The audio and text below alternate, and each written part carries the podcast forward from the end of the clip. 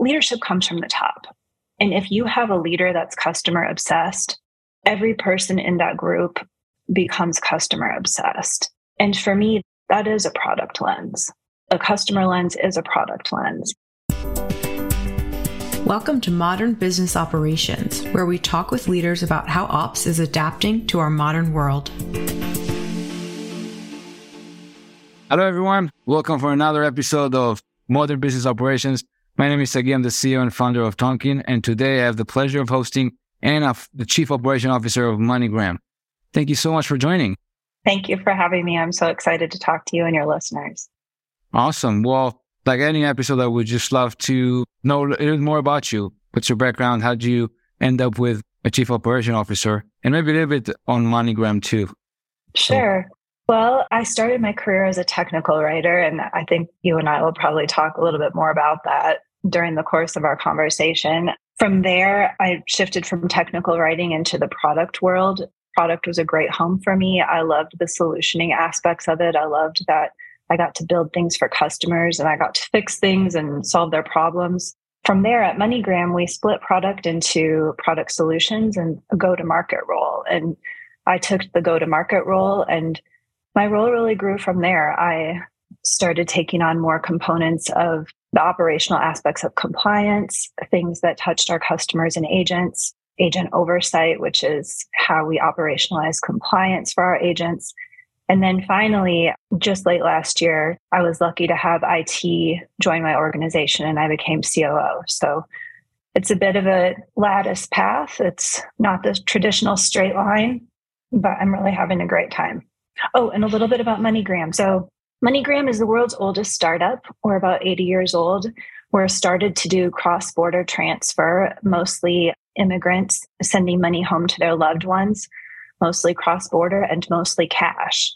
We're now a financial services company where, in more than half of the 200 countries where we're operational, that operation, that sending or receiving of cash is in digital form. So your listeners can go and see our product at moneygram.com and it's a really cool company with a great mission. I love the all the startup. It's, it's definitely fascinating. We talked a little bit about that before, and I think it's very interesting that sort of jump. You know, I've talked to folks that comes from all walks of life and ended up in operations, and the skill set of this problem solving and like building solutions is always sort of like core to it. But tell me more about that sort of first jump between the technical writer and the product. Yeah. So, first, real life is that I was attracted to technical writing because it's one of the only ways to pay the rent with an English degree. So, setting aside that very practical aspect of things, I loved being a technical writer. I loved that I got to talk to the engineers and the developers about new stuff. I loved being the first person to use hardware and software. Mean, not to be too cheesy about it, but there's a certain poetry to technical writing. It's one step per sentence. It always starts with an action. I just loved that. And then I loved the fact that my, I mean, nobody wants to use the manual. But if you do need to use the manual, I really enjoyed the feeling like, okay, I'm helping people solve their problems. I also think for me, one of the first places I did technical writing was in an operations setting. So it was a manufacturing floor where I was writing instructions for the operators on how to build product. And being in that setting just made my heart sing. I loved watching other people build stuff and seeing these component parts become whole machines and watching all of the metrics around that process, all of the quality controls, how to make it faster, how they looked for opportunities to reduce inventory and increase throughput. Everything about that process, even though all I was was a technical writer, was just so attractive to me to be around it. So from there, I thought, well, maybe instead of just writing about this, I could play a bigger role. And maybe, maybe I would like to develop hardware and software myself. And so that's where I made the leap from kind of being more of an observer and a documenter of what I was seeing to actually being in the driver's seat and being a product owner. I can't believe like how I've never made that connection before. It sounds so obvious when you explain it. Because personally, I always think about operations, or should I say, good operations and good processes It's where the policy and standard meets good experience. And that's pretty hard to do. And it's not different than building actual products to your point to kind of consumer or, or like end users to use. When you build processes and your customer or consumer is maybe an employee or maybe it's a partner, but it's still sort of like that productization of whatever policy on startup that you want to play. And now that you mentioned the technical writer and the manual, it makes a lot of sense because that's what you end up trying to do. You're trying to say, hey, person, to achieve this thing, you need to go through those steps, but it has to be written and described in a way that is engaging enough and easy for them to understand and be helpful. This is fascinating. I'm kind of blown away that I've never thought about that comparison. But I think the manufacturing floor is also super interesting. I think is obviously where all of the best practices, industrial revolution, so on and so forth, come from. And knowledge workers might not even have that sort of relationship with the fundamental history of how you create a, the messiness of a manufacturing floor. Now, how much do you think this contributes to your day to day today when you run, you know, an operation group? I think the things that attracted me to manufacturing are the same things that attract me to operations. There's really a straight line between those things and how I felt about product. I think in all cases, it starts with an obsession with the customer. So, whether you're building a product for the customer, writing a manual for the customer, or servicing a phone call for the customer, your focus is the customer. And in all those roles, there's an ongoing realization and the framework where anything you touch touches something else. So, in the operations world and in the manufacturing world, when you modify a process, you look all around that modification to see what might I have impacted. And so, I would say the way that it impacts me day to day, that manufacturing lens, is that I really am still, I just love customers. And I think most good operators and good product people are really systems thinkers. So whether you're changing a process or a system or even some of the soft skills that maybe your representatives are using, always looking for if I change this, what else in the system is impacted? Where else do I see volatility? Is it is it a desired outcome or not? And so I think that's really the straight line between all the roles is customers and being a systems end to end thinker. Do You think this is common, or do you think this is more of a within peers and folks? Yeah. So when I first moved from product to operations, this might be a bit controversial. It was when I moved into that delivery aspect of product, and that role sat in the operations group. And the day after my function moved to the operations group, a very sweet, well intentioned HR person stopped by and said, Congratulations on your move to operations. And it was like a knife to the heart. like, oh no, I've moved from product, this shiny, innovative place, to operations, which is standard and boring and behind the scenes. And so I had this really visceral negative reaction to those words. And what I learned over the next couple weeks was wow, operations is awesome. They get to talk to customers whenever they want. It's their job. They don't even have to seek them out or do a study. They just get to talk to them. so I think it's not common for a product person to think to themselves, well, I'd really like to move to operations. But I think it's very common for good product people to make great operators and vice versa because again that obsession with the customer the obsession with hey if i do this what happens over here? The constant test and learn and adjust the solutioning that we spoke about all of those things are common between really good product people and really good operators. I cannot agree more. What's interesting to me is that and i've said it actually in this podcast a few times where i think that operation people are actually product people they just don't know it yet. And I come from product too, and you know, running companies in a way and operating role too. So I definitely relate to it. Well, again, I completely agree with your assessment of like people moving from product and that product people can be great operators. How many operation people though that not necessarily came from product actually think about the role as a product role? This is something that I'm still having a hard time getting grip on. It's a good question. And I think there might be an opportunity there for operations function and operations as an industry to see themselves that way because, first of all, it's a very empowering mindset. Instead of having things given to you and you're told to operationalize these things, instead of that dynamic, it's more like you're in the driver's seat. You're part of the customer journey. You own part of the customer journey. Now, how do you make that as the product owner of that part of the customer journey? How do you make that what you want it to be and what the customer needs it to be? So I would agree with where I think you're going, which is it's not a common mindset, but I think that it's something that we could introduce as a way of thinking about their role. This episode is brought to you by Tonkean. Tonkean is the operating system for business operations, providing businesses with the building blocks to orchestrate any process with no code or change management required. Contact us at tonkean.com to learn how you can build complex processes fast. And if you're interested in staying up to date on all things business operations, join the Adaptive Ops community at operations.community. I completely agree. There's another funny thought that came to me when you mentioned the knife to the heart. and also what you said about the if people in operations will think about themselves as a product, you really of like elevate the way of thinking about it.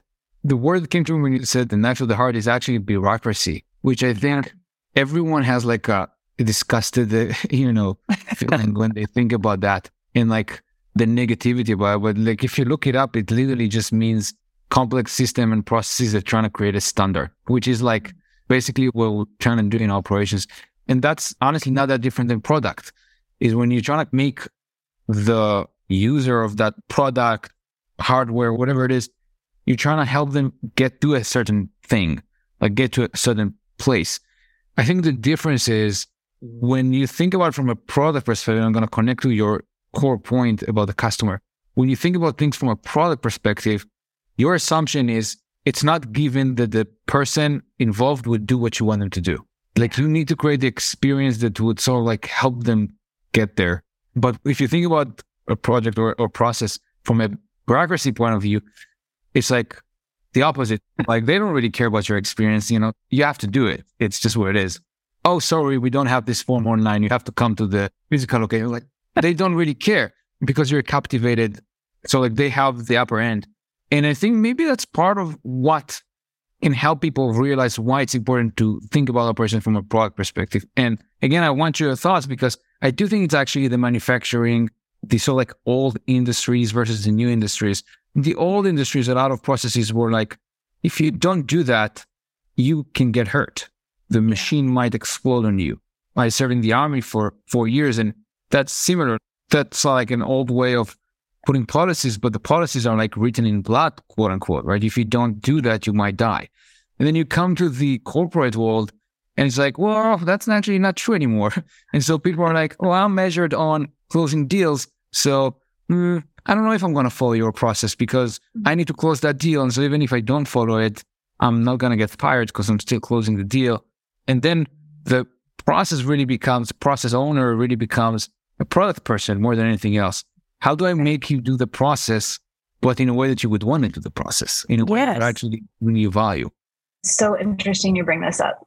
So we get a lot of phone calls from customers, and we, like I mentioned, we serve customers in hundreds of countries. Servicing those phone calls with representatives who speak the languages, that's really expensive.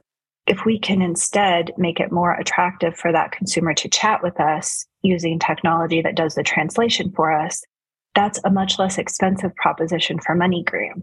And so I have a couple of choices. I can degrade the call center experience such that the consumer does not wish to speak to me, like that's not attractive anymore. Or I can make the chat experience so good that they're drawn to that. So I think that's where if you have operators who think like product people, you're thinking more of how do I make this experience so attractive this one's no longer desirable rather than let's make this one so bad or just unavailable. Some companies have chosen to just make the call center experience unavailable. I think if we allowed and encouraged and expected operators to think like product people, you'd get much more of, hey, make the experience so attractive that it's a win win. It's a win for you from a cost based perspective, and it's win from the customer from an experience perspective. Well, I fully agree. I'm kind of curious. Do you bring with you from a management style or from like the way you run your teams some of those concepts too of like how product teams are being managed and some of the methodologies there? I think so because it's how I grew up. I also think so because on my team today, I have our chief product officer who's just an incredible wealth of knowledge and has great discipline, and also our head of the contact center. And so my staff meeting encompasses both of these leaders. And even if I didn't lead like a product leader within that meeting, you have a product lens that's available to the entire leadership group. So I think it naturally happens. I also think leadership comes from the top. And if you have a leader that's customer obsessed, every person in that group becomes customer obsessed. And for me, that is a product lens. A customer lens is a product lens. I also think in most cases, the operations lens is that as well. But sometimes, depending on the leader, it can be overshadowed by an efficiency focus.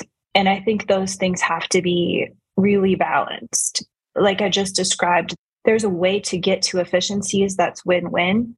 But if you only focus on efficiencies, the straightest path is going to be probably something that diminishes a service or diminishes staffing or something that might undercut the customer experience. I love that. I think that's actually super practical advice because I think, especially with this, you know, recording this at the beginning of 2023, like the financial situation, the financial climate is definitely going deeper and deeper into whatever you want to call it. You know, people are now not sure what you define as a recession anymore. I don't know what the definition change, but what's for sure is that people are encouraged to make the efficiency point be the number one point. And I think it's important to remember, again, to your point, that you don't want it to come instead of customer service or customer experience because that would lead eventually to the opposite. The efficiency you were trying to gain are actually going to sort of like boomerang for you. And, and I honestly think that if you do go all in with the product landscape, to your point, the biggest efficiencies actually comes from better experience in a way.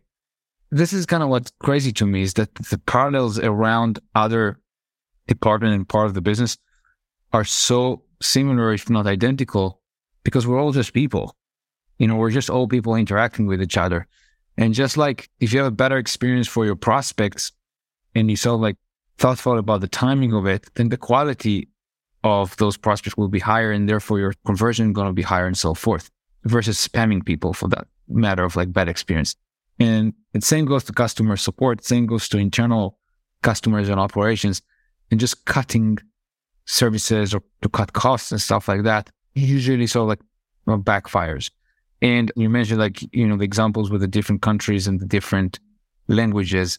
I wanted to follow up on that was that sort of like mostly externally or also internally when you talk about customers from an operation perspective? Are you guys globally from that perspective as well, from your own employees? We, we do have a pretty global workforce. We have large employee populations in the US, where I am now.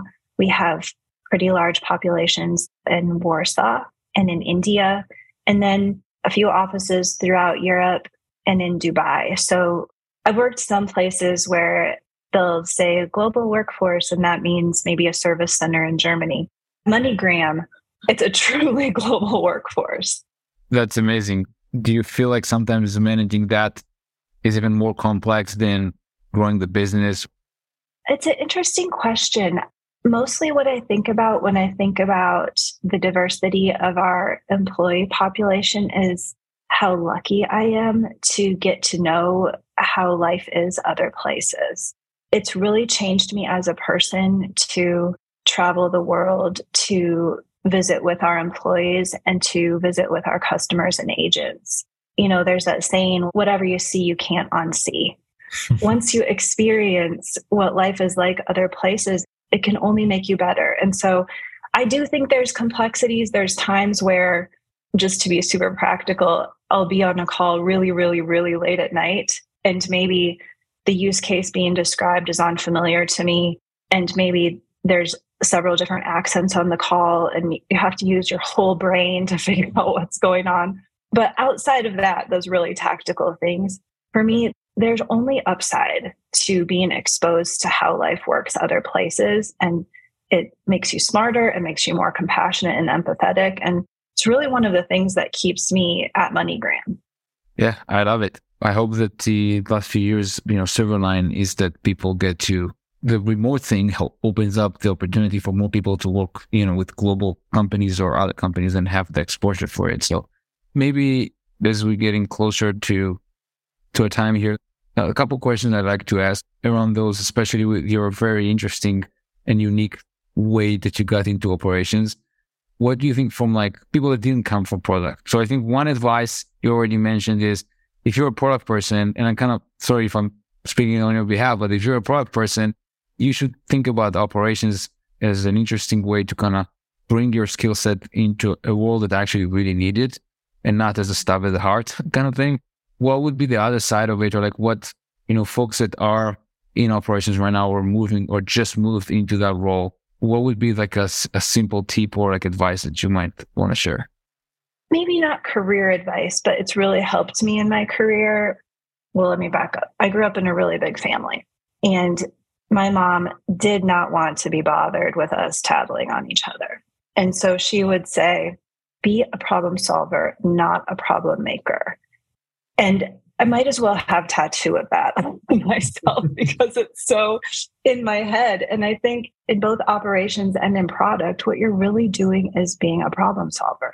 Every single day, you're solving a problem, whether you're a product owner or a process owner, or you own a call center group, or you own an agent servicing department. Every day, you are there to solve problems and to make customers' lives better. So, if that's something that makes you tick, either operations or product is a great fit for you. If you're a product person and you think, wow, operations, that sounds awful. I think the thing I would say is um, maybe it's not for everyone, but for me, the endless stream of customer challenges, I love it. I love knowing the challenges customers are having, thinking about how we can solve for those things, looking at what our cost base is and thinking, what are the efficiencies that would help customers and also improve our cost base? Where are the win wins? How can I make this better? And conversely, if you're in operations and you think, well, product is, that's a completely different thing. it is different in some ways. It's less about throughput, although there is some of that in terms of delivery but the fundamentals are the same. You're looking at customer needs, you're thinking end to end, how could I solve for this? Where are the win wins? What are my deadlines? How do I measure quality?